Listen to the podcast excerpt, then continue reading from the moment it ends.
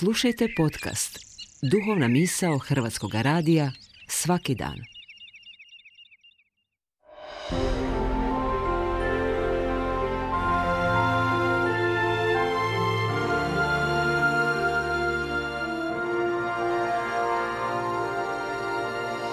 Duhovna misao. Urednica je Blaženka Jančić.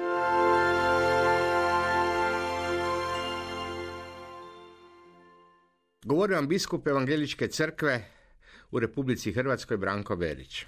Biblija je najstarija knjiga na svijetu i bila je najpopularnija knjiga davno prije no što su izdavači počeli voditi liste bestsellera.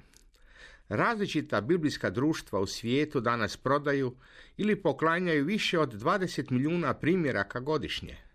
Biblija ili njezini dijelovi danas su dostupni na više od 2200 jezika. Budući da su znanstvenici u proteklih nekoliko tisuća godina ispitali svaku riječ u Bibliji i da su izvršili ispitivanja u biblijskoj arheologiji, povijesti i drevnim jezicima u kojima je pisana, pomislili biste da su se dosad složili u pogledu na njezino podrijeklo, značenje i pouzdanost. Međutim, istina je sasvim suprotna. Neki vjeruju da je Bog diktirao svaku riječ u Bibliji. Drugi kažu da nije ništa više od zbirke drevnih usmenih predaja. Neki vjeruju da su u Bibliji zabilježeni apsolutno istiniti događaji, a drugi je smatraju zbirkom mitova i legendi. Otuda je ovo pitanje, možemo li se pouzdati u Bibliju? Što se mene tiče, odgovor je odlučno da. I to je najmanje iz tri razloga. Novi se zavjet u starom skriva, a stari se u novom otkriva, kao što je rekao sveti Augustin.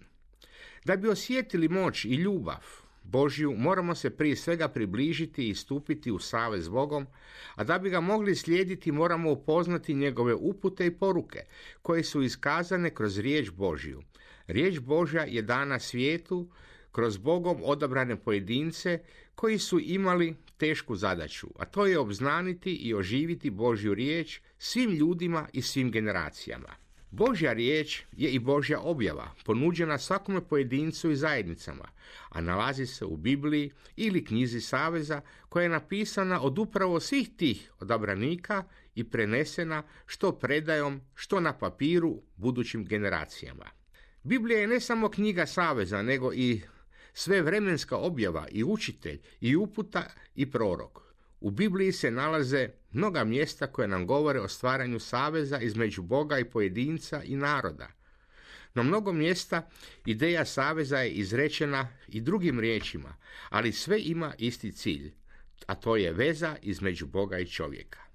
U ostalom, Biblija se i dijeli prema savezu na dva dijela, i to na stari savez i novi savez, upravo zbog dva po najglavnija događaja koja donosi na svojim stranicama. Prvi je sklapanje saveza na gori Sinaj ili Stari savez, a drugi je savez na gori Kalvariji ili Novi savez.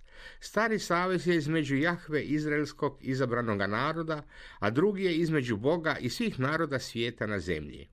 Mi u Evangeličkoj crkvi želimo predstaviti Boga Biblije, koga zovemo Ocem, i prema kojem nema ljestava, već se on sam približio nama u svome sinu Isusu, da bi grešnici i bezbožnici, dakle oni koji to nisu zaslužili, primili život po čistoj Božoj ljubavi. Naše je blago, objava Biblije sa milošću, smo spašeni po vjeri. To ne dolazi od nas, to je dar Božji. I reformator Martin Luther je našao odgovor na svoje pitanje. Kako naći milostivoga Boga na biblijskoj istini? Kaže, pravednik će živjeti od vjere. Amen.